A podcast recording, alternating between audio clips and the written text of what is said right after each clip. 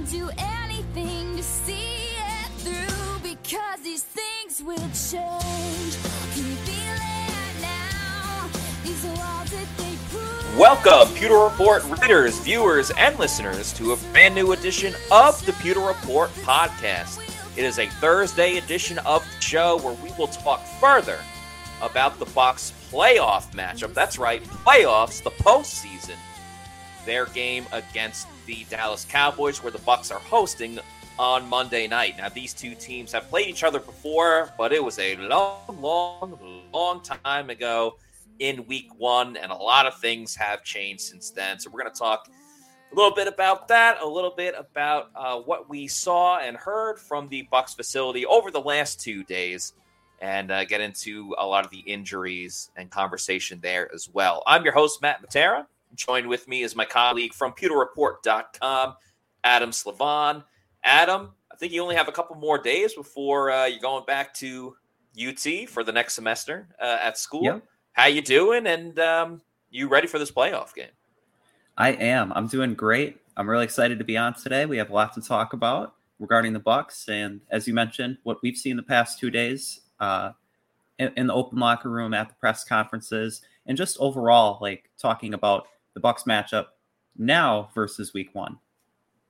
Yeah, a whole lot of differences, and we can talk about uh, a couple different things in other areas. But I think what a lot of the fans want to know right away, and you know, the injury report will come out at some point during the show. It typically does. Also, want to say what up to everybody in the chats. Les says, "Go Bucks." Common Sensei says, "Sup people." And Nathan, hello to you, Matt, and hello, Adam. So, what's up, everybody?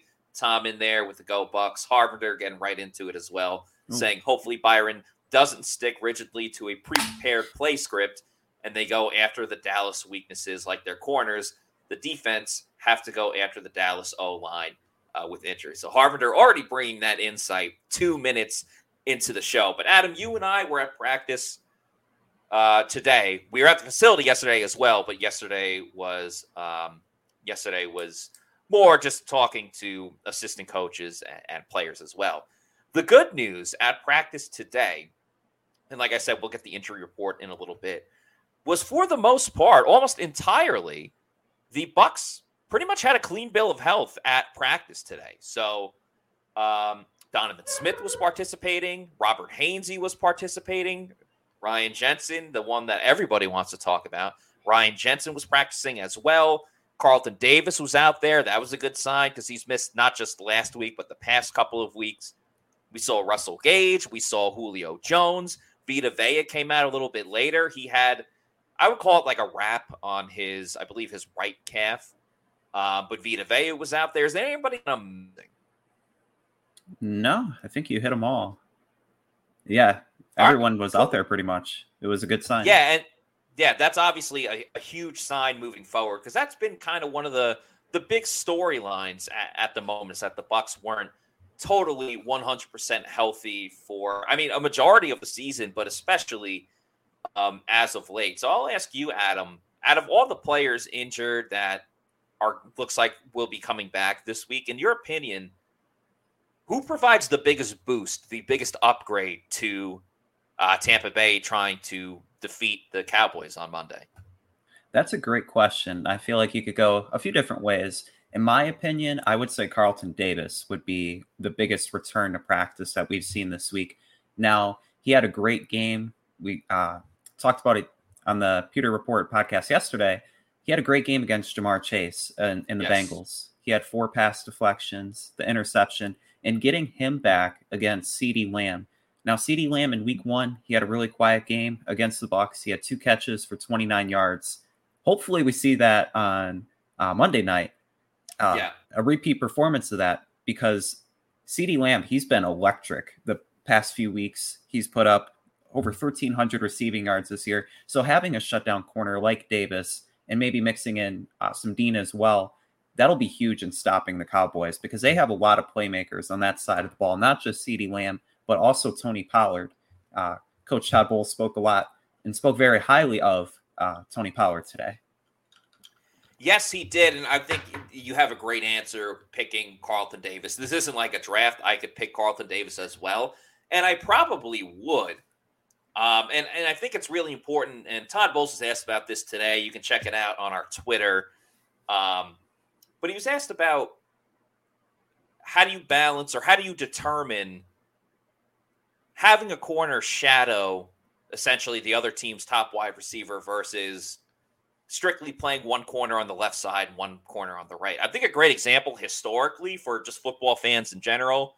Uh, Bucks fans would know this guy as well. But for example, both these guys for the Bucks separate times, but briefly, Darrelle Revis, who could go into the Hall of Fame, hopefully with Ronde Barber this season.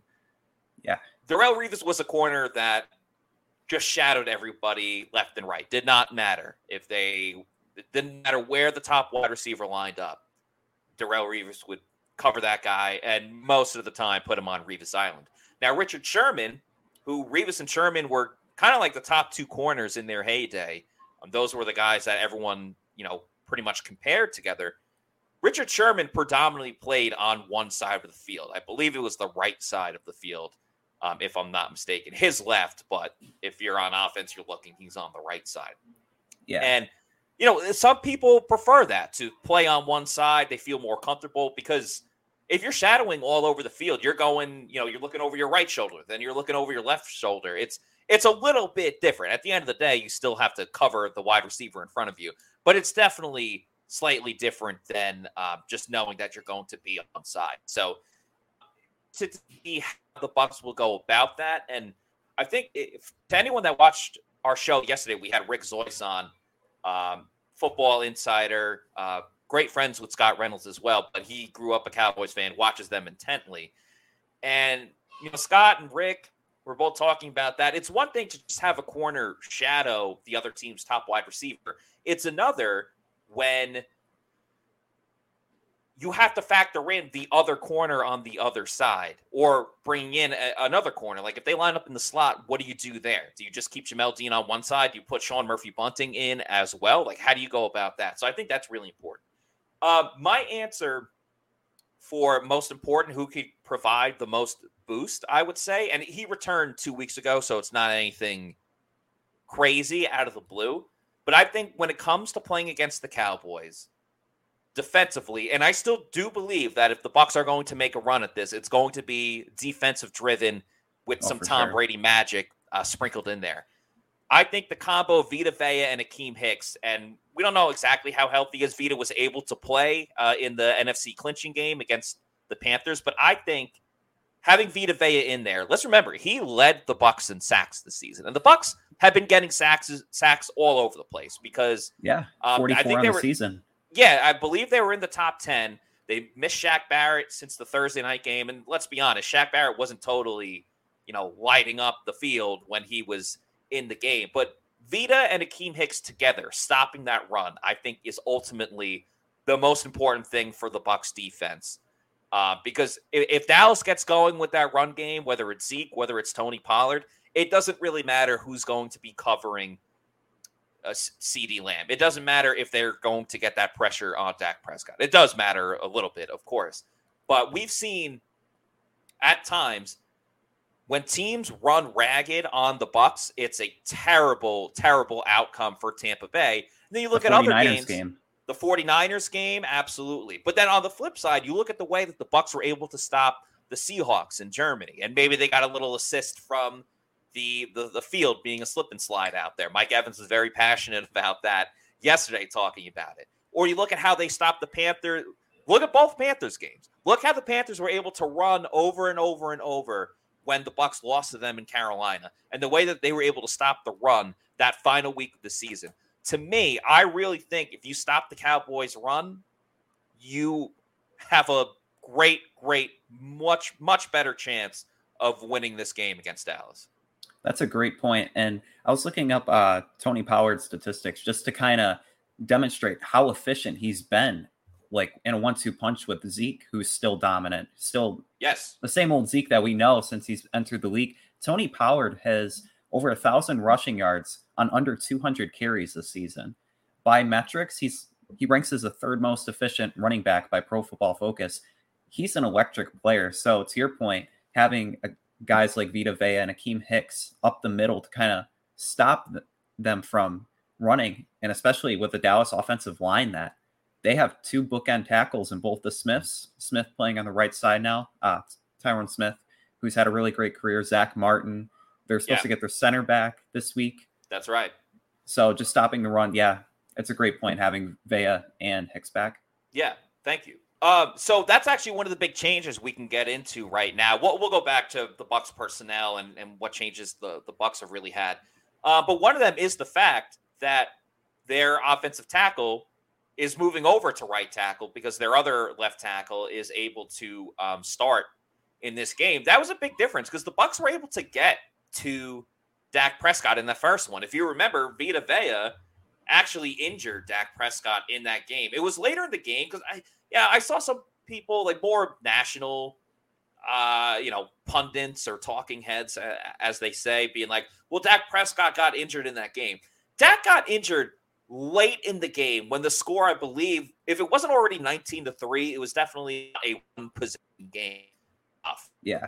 So I don't want to hear, oh, Dak wasn't in the game. That's why that's why the the Bucks beat the Cowboys. That game was dominated defensively by the Buccaneers, and the Bucks were able to score uh, with Mike Evans uh, later in that game. So I don't really want to hear, you know, that that uh, that if Dak Prescott got a little bit more time, there you see Cooper Rush on that play. He he got in uh, later in that one, but having a healthier offensive line, I think, is one of the biggest factors for the uh, for Dallas in this game. And you add on top of that the fact that Shaq Barrett won't be in this game, and I understand, as I mentioned before, that he kind of struggled the season before he got hurt. But you don't have your de facto best pass rusher in this game with Shaq Barrett. Now they have Anthony Nelson, and Anthony Nelson has played great down the stretch. But if you ask Josh Queipo of PewterReport.com, he will say that um, the stats aren't really telling everything. Uh, Josh Queipo has said that the overall pressure rates, the percentage that Anthony Nelson has been getting, are kind of down, but he's been making the most when he does get to the quarterback because he is getting those sacks and he is, you know, taking the football away. He leads the team in forced fumbles this season. So obviously they're going to need Anthony Nelson to uh, step up. But um, how, how do you see that matchup playing out?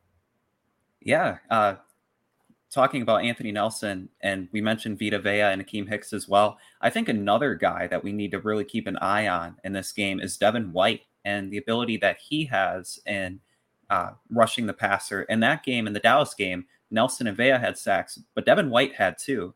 He Yes. matched uh, Micah Parsons on the other side and getting two sacks that game. The way that the Bucks schemed uh, Devin White up in that game was really good because they disguised him behind Lavonte David on like some blitz packages. So I definitely think that Devin White can have a huge impact on this game as well.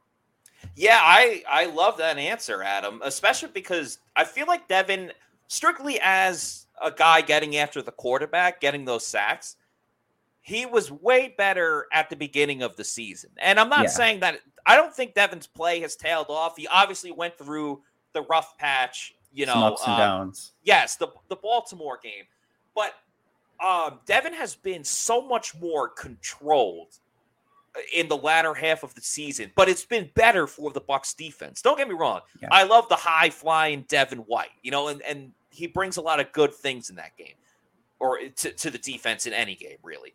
But Devin flying around, getting sacks, but then later on missing this assignment, missing that assignment, letting the team get back in the game. That doesn't do anybody any favors. And Devin, to your point, I think was really successful, whether it's blitzing up the middle or the uh, the delayed blitz when you let the play go out for a little bit, and then he uses his advantage, his speed, to get after the quarterback after the blocking assignments have already already gotten through. So I think that's really important to notice. You know, Devin, I believe, was second on the team in sacks behind Yep. Vita Vea. So that's something really important to watch. We have a super chat from Les Evans, and you know, if uh, if you super chat us, one, we really appreciate it, but two, you cut the line. We make sure you we answer your question as soon as possible, or statement. It could just be a statement. And uh, Les, again, thank you, Les, for the ten dollars super chat. Says Blaine and Deven Thompkins just missed on an end zone pass last week. Do you think Brady and Thompkins will connect for a touchdown against the Cowboys?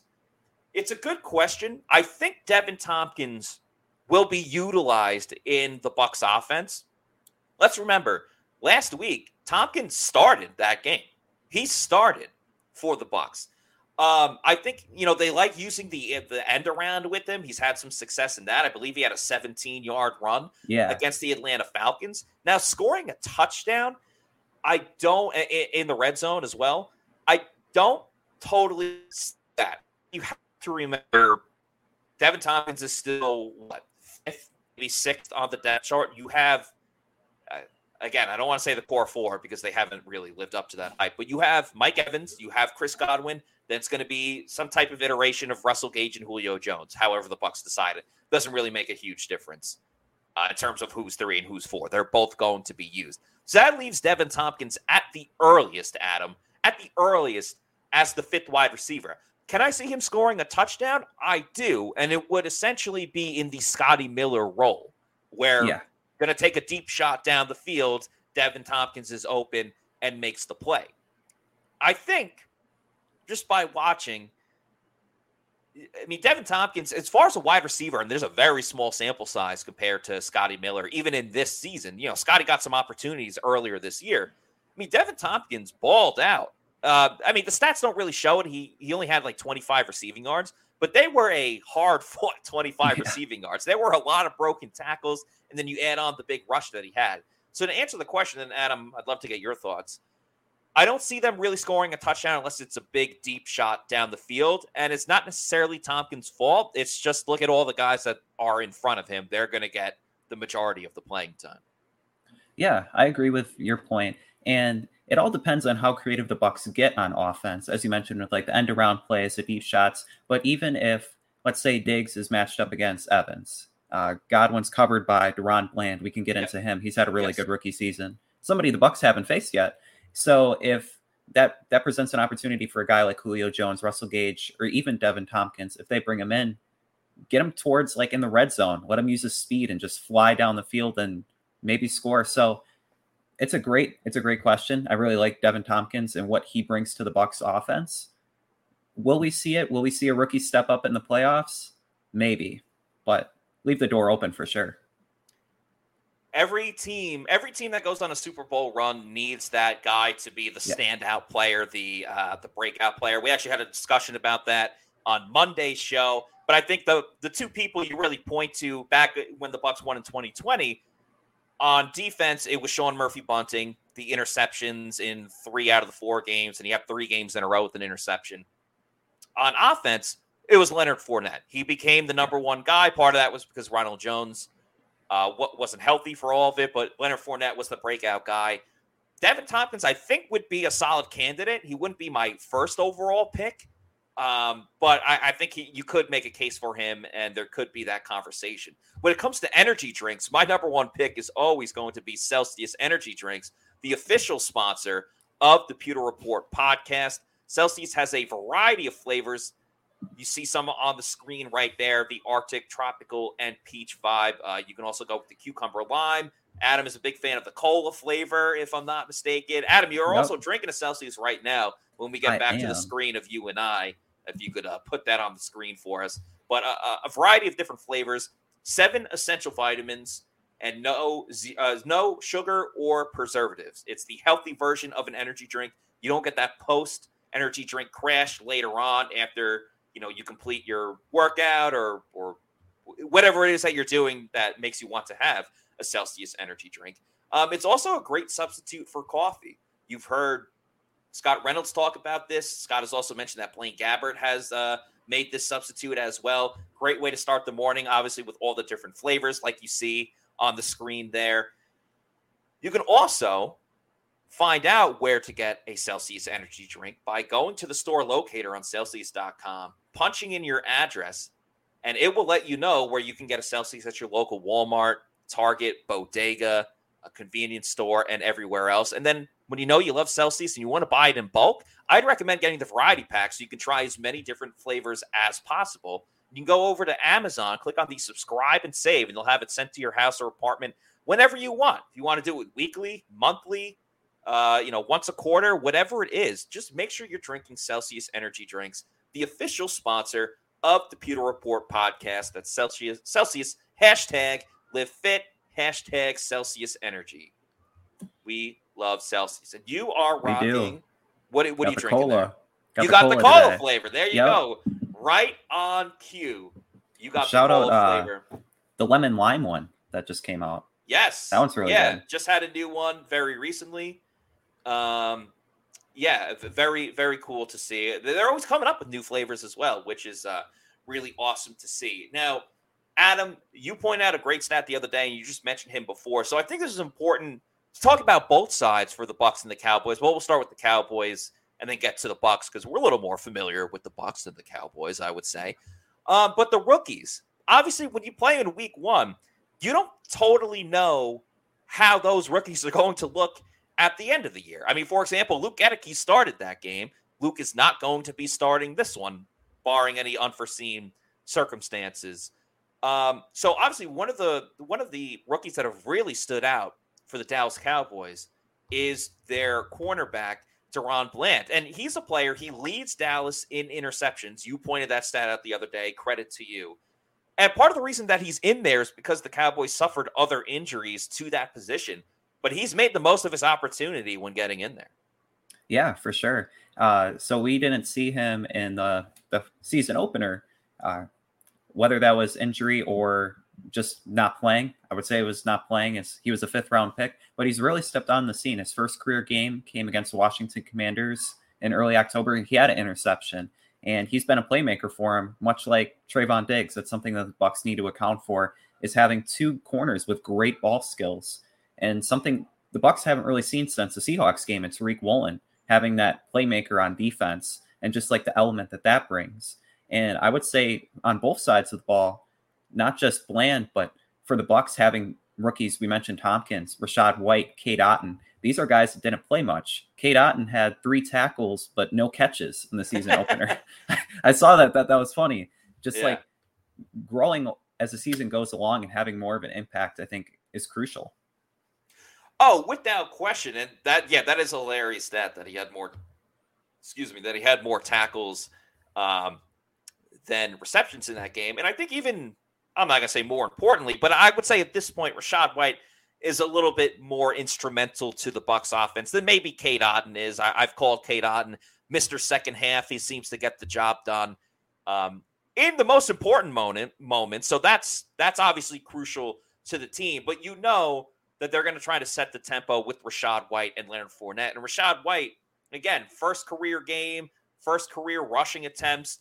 We didn't see the full blown Rachaad White until two or three months into the season. I think it was really Yeah. that Germany game that kind of set Rachaad White on his way for the guy that you know he's that he is now, and he just looks.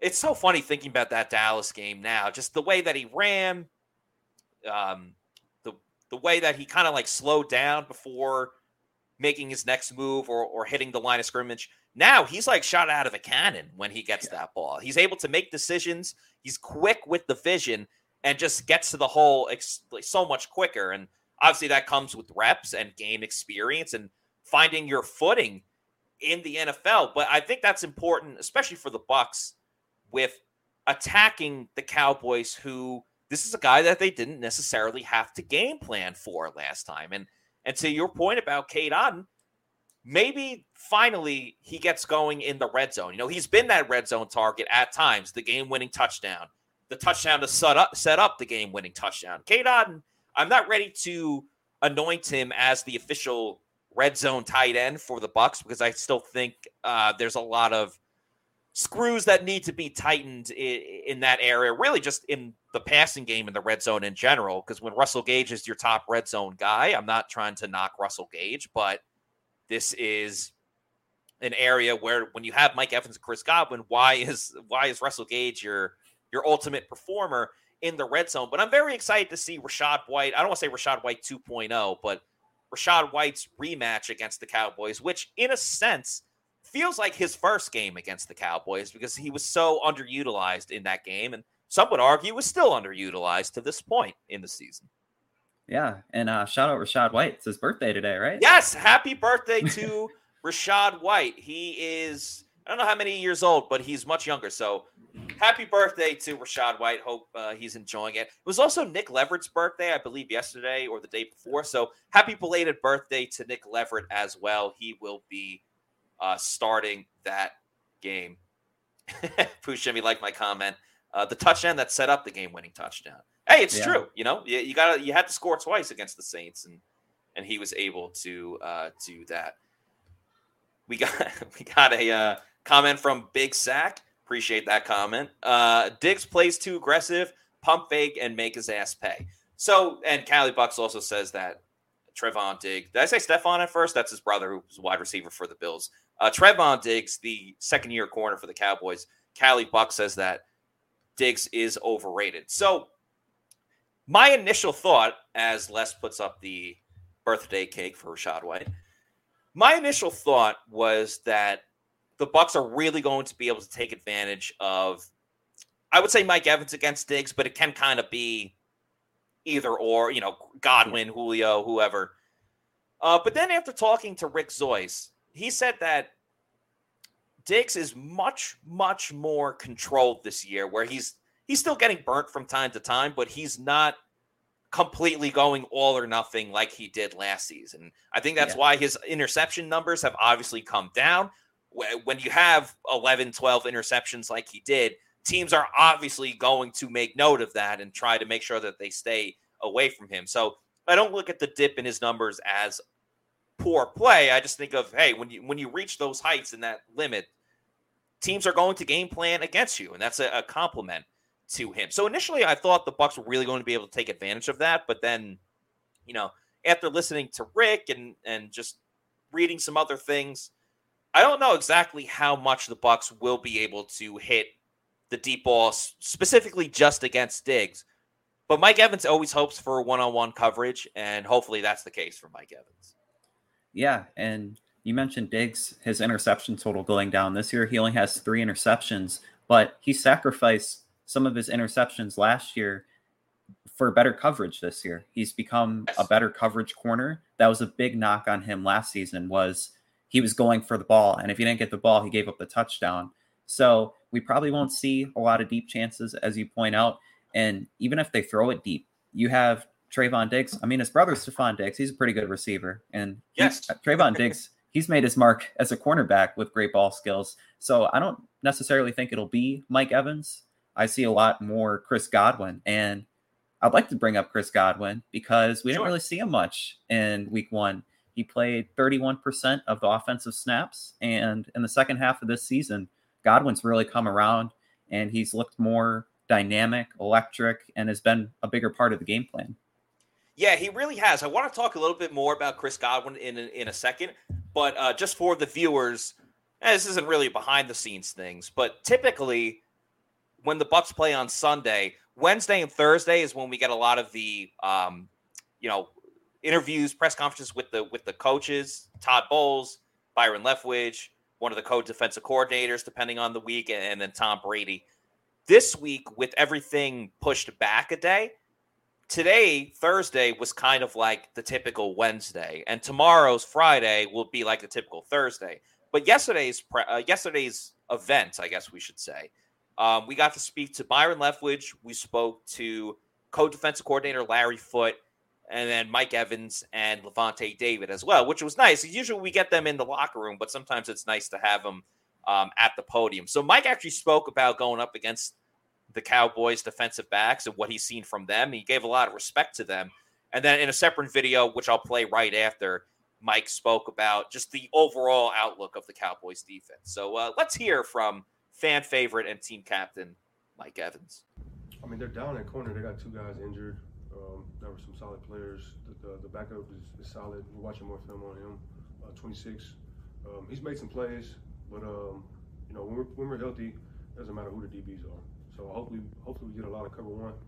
Uh, you know, I love that. that and, and Diggs is a really good corner as well.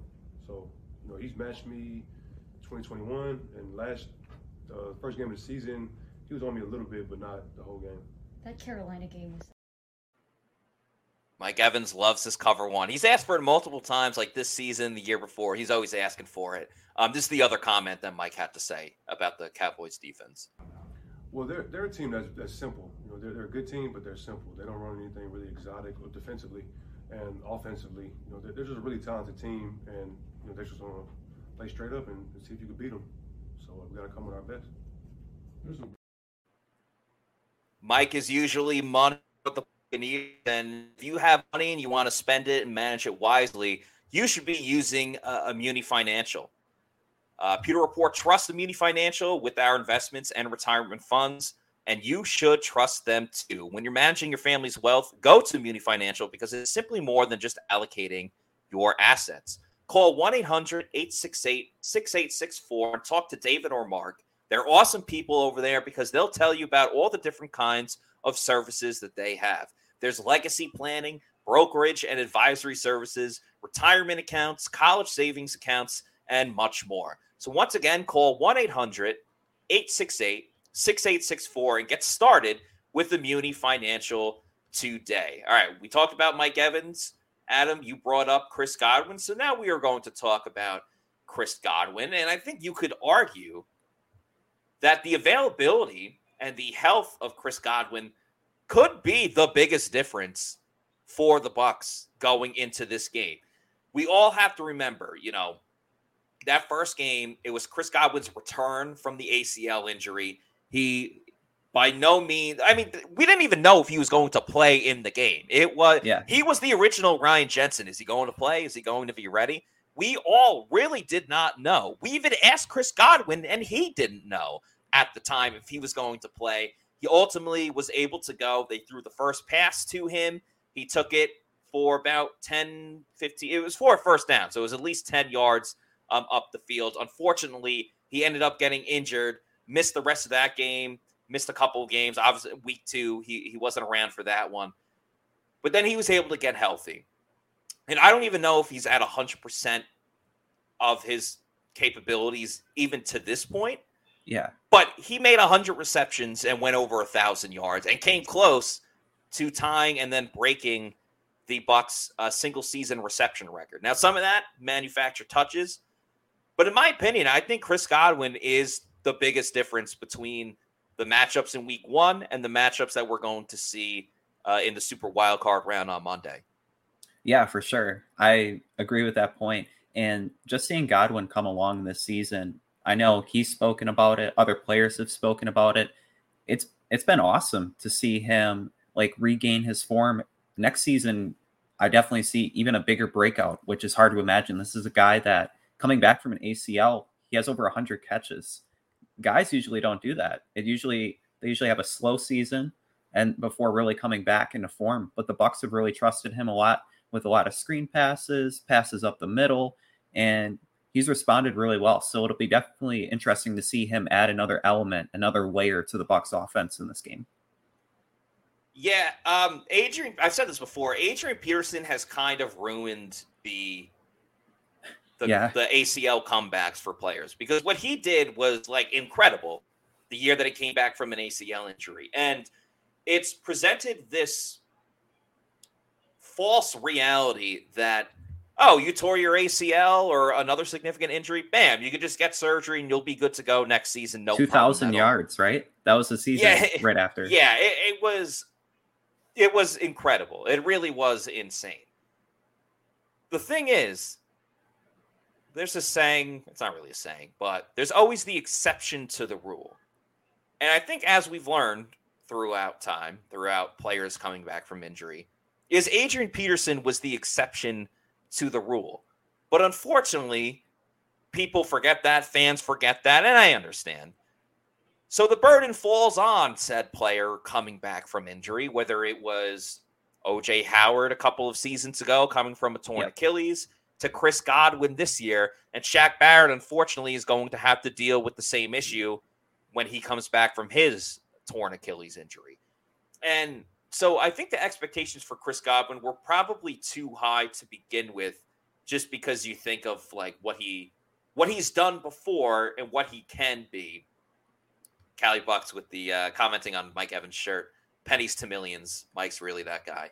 I was going to make guy. that point. That was a nice I- segue to Imuni Financial, pennies to millions. Yes. that shirt. I actually didn't even like really think about that. Um, but yeah, I just what he's been able to do, I, I think, has just been awesome. And to your point, I think he's even going to be better next year. I, I think he is the. I've always said, I'm curious what you think. I've said in seasons past for the Bucks, even going back to Jameis, but especially the three seasons that Tom Brady's been quarterback.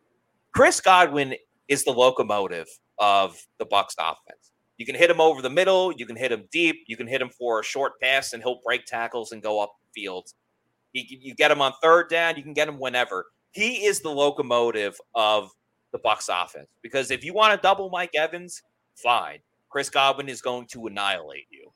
You want to go one on one, fine. Then Mike Evans is just going to to completely dominate you. So the healthier that Chris Godwin gets, the more effective this whole team uh, is going to be. And you know what? We've said that Tom Brady, maybe he's saving a little bit in the tank for the playoffs. Maybe that's the case with Chris Godwin as well. Yeah, and I think a big reason why the Panthers, well, against the Panthers, the Bucks were able to put up 30 points. We mentioned Mike Evans having three touchdowns. He had a great game. Don't get me wrong. But Chris Yes. Godwin, he had over 100 yards in that game as well. So defenses have to account for not just Mike Evans, but Chris Godwin. And if you pay too much attention to one or the other, one of them's going to have a great game. And we saw that. I think that's really going to be the case. Emily, thank you for the uh, the comment. Emily, always up in the chat, so uh, appreciate you. Appreciate all of our fans. She says, "Hi everyone. Season starts Monday. Let's wake the f up and play some damn football and start tossing that Lombardi Trophy boat to boat." Yeah, that was an iconic moment. That was Yeah. um, one of the most fun things to do uh, with covering this team. It was truly um, a very awesome moment. There was another awesome moment, just kind of getting back to uh, talking about the Bucks at the at the facility, both uh, yesterday and today. Um, I know a lot of the pewter people um, who watch this show have been watching it for a long time, even before we were a before we even were on YouTube when we were just a podcast. And obviously, people familiar with pewterreport.com know the late great Pewter reporter Mark Cook, who um, not only was, I mean, he was a great friend, but he was specifically to me was an awesome mentor, um, loved by everybody. Whether you're a Bucks fan or in the Bucks media, uh, Mark has meant so much to so many people, and he's sorely missed. He um, passed away right before the 2021 season. So his last game covering the Bucks and being in attendance seeing the Bucks was when they won the Super Bowl in 2020. Um, I preface all of that because every year at the end of the season, the Bucks media, Tampa media, we vote on uh, an award given to a Bucks player. It's called the Good Guy Award, and it's essentially a player that's been most accommodating for the media, that you know talks after wins and losses, able to able to speak a lot um, or talk a lot to the media, and uh, you know provides pretty good answers. So every year we give a player the good guy award. I know Cam Brate won one year. I think JPP won one year. Uh, so this year, this season, we gave it to Tristan Wirfs, all around nice guy. Um, it was presented by Greg Auman, who is the Pro Football Writers Association president for the Tampa chapter. But the cool thing on top of that this year is that the Good Guy Award, and there's like a little plaque trophy that we give to the players. I know I'm kind of rambling on here, but I'm trying to give detail for everybody in context.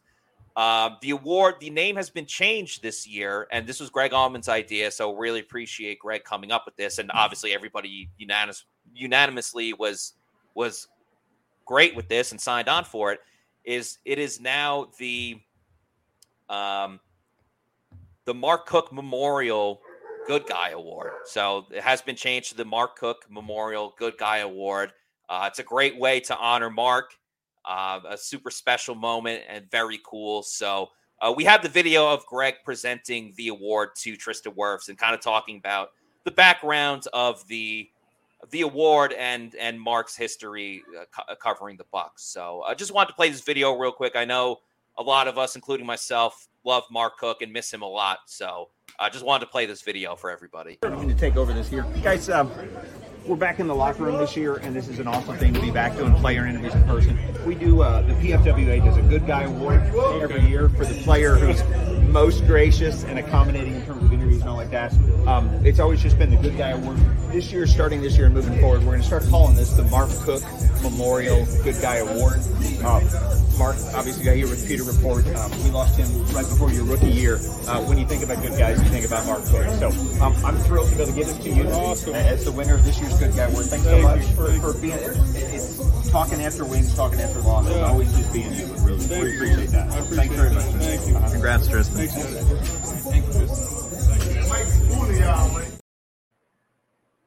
Yeah, so just a fun little moment right there, a cool moment that uh, I thought the Pewter people would enjoy, as Emily says. Uh, Mark Cook was definitely a distinguished gentleman, forever remembered. Uh, appreciate you saying that, Emily. So that was a really cool moment. Adam, is there any other uh, things that have changed for Tampa Bay specifically that you want to get into, or is there any other topic uh, that you think is important to address for this upcoming game? Uh, yeah, so an interesting tidbit that I found when going over like week one, looking through the box score, seeing which players stepped up for the Bucks. Leonard Fournette, he had an awesome game in week one, his best game of the season. He had 21 carries, 127 yards, which is six yards per carry. Now he averaged three and a half yards per carry on the season, and that total in the first game accounted for 19% of his rushing yards the whole season. Came in that first game. So, will we see Leonard Fournette be as explosive, as dynamic? We mentioned Rachaad White earlier and just what he brings to the offense. It'll more than likely be like a split workload between the two. And so that, that was something that I pulled. And a big change for the Bucks offense this year is not having the consistent running game week in and week out. The Bucks have had arguably their worst running season in uh, in a long time. I mean, there's been times where it really hasn't been effective, but Tampa Bay went into this season planning on limiting the amount of times Tom Brady would have to throw the ball, and the best way to combat that would be with a proper running game. And it's so interesting, Adam, because whether it's Leonard Fournette, whether it's Rachaad White, uh, but you know, Fournette's been here for a little for a little while. This whole Bucks game in a higher regard, and it's just been flat out terrible. I mean, one of the worst in the league this season, and they're they're bad all over the place. You know, they're bad on first down, and they run it way too much on first down. They can't convert on third and shorts or and the fourth and shorts. I don't, and so it is quite the anomaly. We talked about Adrian Peterson ruining it for everybody else with his ACL injury. It was a, uh, it was fool's gold seeing the Bucks run so well against Dallas and not be able to replicate it for the rest of the season. One of the positives is again, uh, you know, Nick Leverett did not play in that game. And so, even as well as the Bucks ran it against the Cowboys, maybe having Leverett in that game could help them run it a little bit more efficiently. Because I think what Tampa Bay did really well in Week 18, which I understand uh, they had a lot of backups in, they they didn't play most of their guys, but they had some success actually, legitimately running the ball to the outside with pitches, with sweeps, with end arounds. And I think that's a great thing that the Bucks did in week one. They really got creative. That's where we saw the first end around with Julio Jones. And when we didn't really see that coming. And I think it's important. We talked about Diggs a lot today. I think in that game, the Bucks went out of their way to target Trevon Diggs in the run game, forcing the corner to make a tackle. And if he's not going to make that tackle, Leonard Fournette's going to run over you. I know we've criticized Leonard a lot this year, but Leonard is great when he does get to the second level. And I understand that's not every single time. Leonard is a Mack truck going into defensive backs, corner safeties, all of those guys. So if they can try to take advantage of that role and maybe the week 18 game help them realize something or could create a spark of, hey, we don't have to run it in between the tackles every single time. I like when the Bucks get out in space, not just with their skill players. I like when they swing a tackle or or a guard. I thought Donovan Smith is actually pretty good when he gets out in space. Now he's obviously dealing with the foot injury, and that could change a lot of things. But at some point, the Bucks have to stop being stubborn and get creative. Whether it's more play action, whether it's running the ball differently, it's the last. It's potentially the last game of the season. It's win or go home from here on out. You can't be like, okay, we're just going to execute better on this one. That's not Yeah. how it works. If the team stops what you want to do or what you're planning to do, you have to try option B and option C and go all the way down the alphabet or the numbers list, whatever it is. But Brady's going to need help at times with a solid running game. And I know it's been bad all season long, but that doesn't mean you just have to completely give up on him. You can give up on running on first down. I, I would be totally fine with that. They're going to need the run game at one point or another. Yeah, and when watching, there's been positive signs in the second half of the season, at least on the first drive of the game, being creative with the game planning. And in the past two weeks against both the the Panthers and the Falcons, the Bucks have done really good on offense. Now the Falcons game was just a, the first half, and but the Panthers game, just being able to scheme up different things on first down, play action passes, that opens the game up for, as you mentioned, Yes. Fournette, for Rachaad White. And so the running game needs to be a key component of the offense because in the first game, Brady only threw 27 passes. The rest of the season, he set an NFL record for most passing attempts in a season. So just did. to show you how anemic that the Bucks running offense has been. Yeah, it, it hasn't it hasn't really uh, lived up to the hype, but uh, bowling alleys that live up to the hype, of course, is Pinchasers. If you haven't gone there yet, there's multiple locations as you can see on the graphic: East Pasco, Zephyrhills, Midtown, and Veterans. It's a great night out with friends and family. They have one pretty close to the AdventHealth Training Center where the Bucks have their practices. The food is very underrated. They have deals every single night, whether it's all you can eat pizza, all you can bowl, or dollar beer. So go to pinchasers.net and find out what the best deal is for you specifically and the party you're going with. Speaking of parties, if you want to book a birthday party for your kid, Pinchasers is a great spot to do so because they obviously have the bowling, but they also have an arcade area as well. So the kids can do some bowling. They can play some video games too. They have a, a bar for the adults as well, um, and with a variety of different drinks and uh, and liquor and, and products like that. Brunch on the weekends obviously is an awesome deal. And if you want to book an outing for your office or whoever it may be, uh, Pinchasers is a great spot for that as well. So again, go to pinchasers.net, see what deal they have in store for you, and have a grand old time. That's Pinchasers. Go to pinchasers.net. We have another super chat, which I'm going to get to right now. It was from Ant. Thank you, Ant. I imagine that's short for Anthony, but either way, thank you, Ant, for the 9.99 super chat. He says, "I heard you guys talking yesterday about why Carlton Davis doesn't travel more. To me, it's because of Jamel Dean's ascension. He might be the best cornerback on this team. PFF loves him. What you guys think?" I appreciate the question. I I, I think it's it's an interesting one for sure because I think the first half of the year, Jamel Dean really upped his play. He looked like a guy that's in a contract year and looking for that second contract. I think Jamel Dean was fantastic uh, in that aspect. Then his play started to dip a little bit, but as we found out, he's missed some games with a toe injury, and I would imagine that um, had to have some type of uh, uh, effect on him. Now, in the past for the Bucks, they've kind of put the if they're going against a real speedy receiver like a Tyreek Hill, they'll put Jamel Dean on him because Jamel Dean is the quicker corner of the two. Now, we have to remember most Bucks fans, the first thing that pops into their head is the 2020 season when they won the Super Bowl and they played the Chiefs twice, obviously. That first game, Tyreek Hill in the regular season absolutely torched the Buccaneers. But we have to remember Jamel Dean did not play in that game. Then the uh, second go around, the Super Bowl, the Bucks played a lot more cover two, and they obviously did not shadow Carlton Davis. CeeDee Lamb is a guy I I don't necessarily love the matchup for Carlton, but at the same time, you know, Ja'Marr Chase is a is a fast receiver, and obviously, I think he's smaller than than CeeDee Lamb. I don't know their heights, but just from the eye test, Yeah. CeeDee Lamb is, is much taller than him.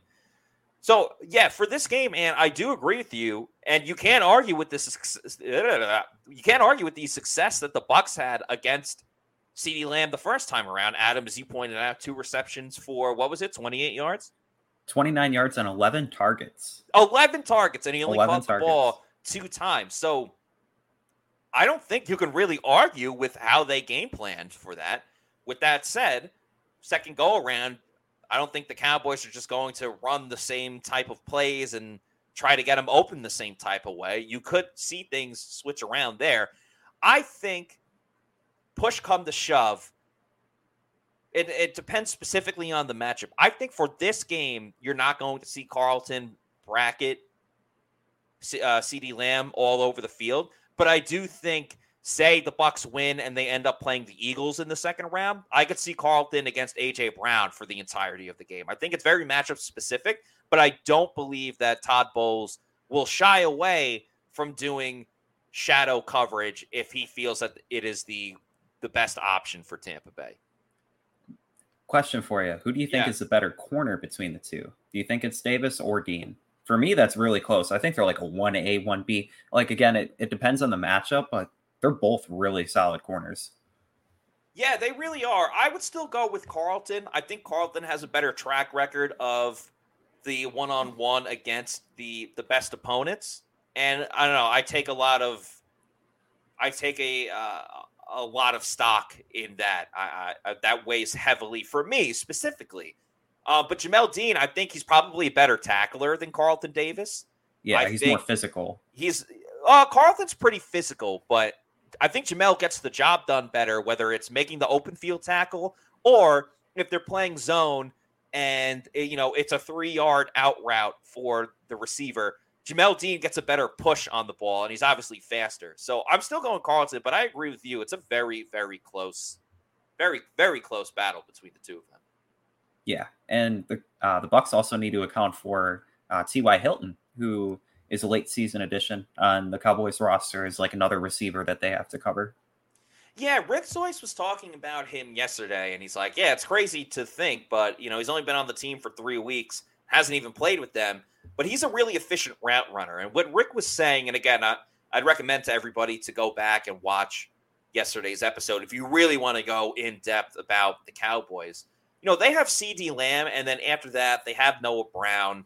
They just they have receivers who are obviously talented. You have to be talented to get to the NFL, but sort of like the Bucks in the past, if it's not Mike Evans or Chris Godwin, their other receivers aren't necessarily the best route runners, and they have issues creating separation and not winning their one-on-one battles, which obviously would play into the hands of the Bucks. But you throw in T.Y. Hilton, who maybe has lost a step or two, but if he can run those routes better than the other two guys, it might be a better situation to get him in the game. And I think if you look at the Cowboys game the previous week where they were playing to win because they still want to win the division. Dak threw it to his receiver towards the sideline. It was incomplete. Then the next time, the cornerback was right there. The throw was to the inside, but the cornerback was right there and took it to the house for pick six. I think some of that had to do with the overall route running of uh, of the receiver on that play because I don't believe that he was looking for CeeDee Lamb. So it's definitely something to take into account if T.Y. Hilton is uh, going to get into this game. And uh, obviously, this game is on Monday. We're still very excited for it. That gives you the whole weekend to watch football. You could also watch some football and gamble over at the uh, Seminole Hard Rock Casino in Tampa. Just the way you like it. Me and my wife decided we'll have some fun. I was playing a two cent machine. Six bets in, I hit a jackpot. $117,000. Hi, my name is Tara, and I won over $500,000 playing slot. I do this full time, and I would not change it for the world. I'm Gloria. I won over $2 million at Seminole Hard Rock Casino. I went and bought a bunch of jewelry. My name is Mike. and I won over $350,000. I love playing baccarat because it hits different. When you pull in that card and you flip over that nine, beating that eight, can't miss. I'm Jimmy. I won a half million dollars in a slot tournament at Seminole Hard Rock in Tampa. Even a blind squirrel can get a nut sometimes. My name is Philip, and I won 215000 on Blazing Sevens. Putting my last $40 on the table, next thing you know, bam, 215000 jackpot. I hit that bad boy. I didn't realize how much it would change my life. You only live once. Have fun with it, right? Anybody can win at Seminole Hard Rock in Tampa.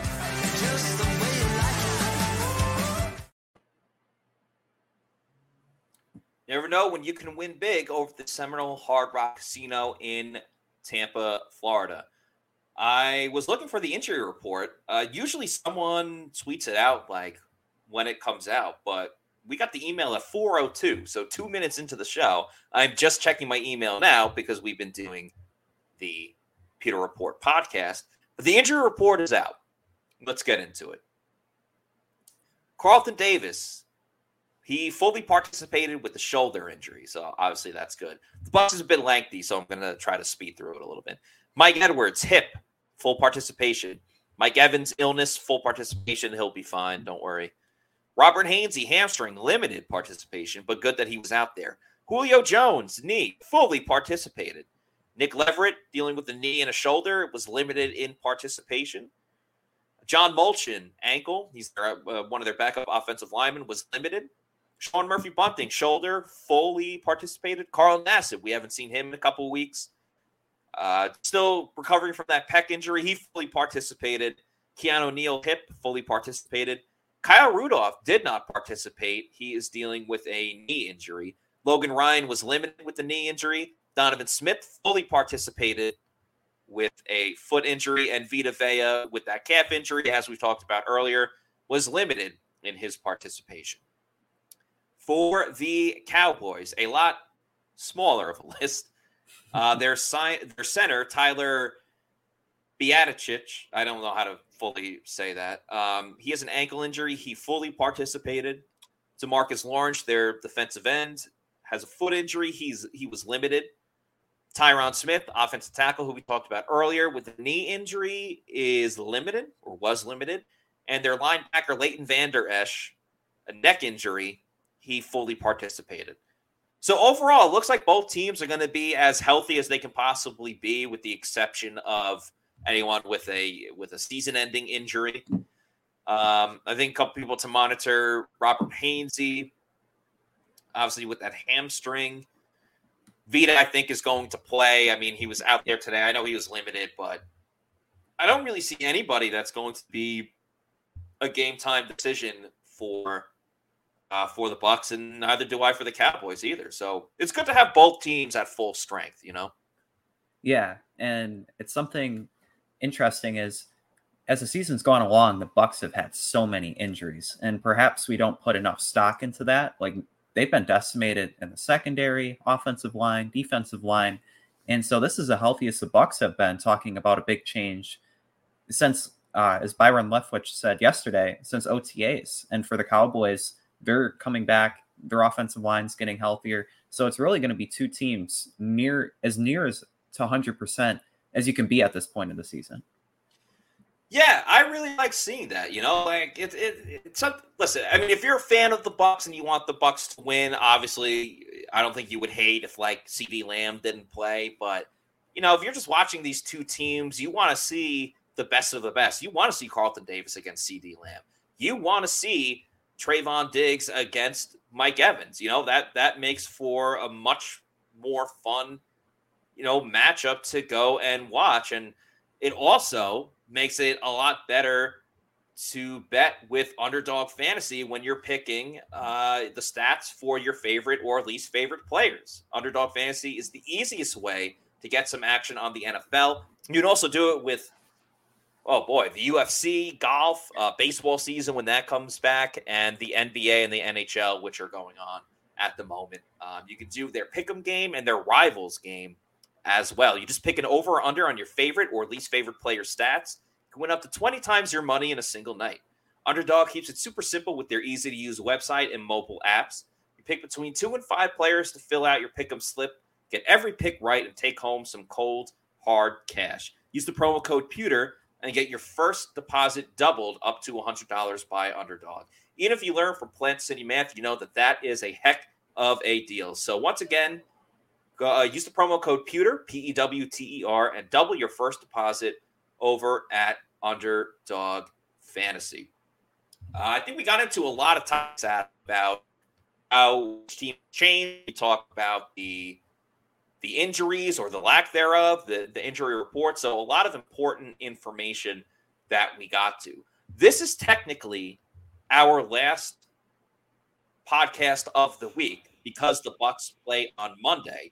But don't you worry, we'll be back on Monday, not just with the regular Pewter Report podcast. We won't have one at four o'clock, but that's because we'll have the Pewter Tailgate show going on a little bit later to talk everything about this matchup between the Bucks and the Cowboys. It's the Celsius Pewter Report Tailgate show presented by Age Rejuvenation, and it will be live from the walk-ons over in Midtown. So if you're going to game and you want to get a quick to eat some drinks before head out to Raymond James Stadium, walk-ons is a great spot uh, to go before that game. Then we'll have the Pewter Game Day show that will go on right as kickoff gets going at 8:15. We'll give our live um, insight, analysis, and reactions to everything that's going on in the Bucks' first Cowboys game. The uh, tailgate show will start at six o'clock, and then the game day show starts right at kickoff at 8:15 when you're watching Monday Night Football. But should be a really exciting game. Obviously, uh, two very captivating teams for obvious reasons. Tom Brady with the Bucks, and people either love or hate the Dallas Cowboys. So obviously brings a lot of attention to that matchup, and we're very much looking forward to covering it. Uh, one last thing as well, we would really appreciate if you guys could subscribe to our YouTube channel, Pewter Report TV, and of course our uh, other social media at Pewter Report. We're very getting very very close to 10,000 subscribers, and we would uh, really love to hit that goal by the end of the Bucks season, which hopefully is not at the end of Monday night. But uh, if you could spread the word, do us a favor, just subscribe, hit that like button. It's absolutely free. Just lets you know when we go live with our podcast or various videos that we put up on YouTube. Um, we had a couple podcast clips getting ready to go. We put one up earlier and uh, would absolutely love if you guys could do that for us because we love the Pewter people and uh, we want as many people to know about the latest news with the Bucks and information about the Bucks um, as possible. But that's going to do it for us on this show. For Adam, I'm Matt saying thanks everybody for watching. We will see you on Monday for another edition of the Pewter Report podcast. Have a great weekend. Out.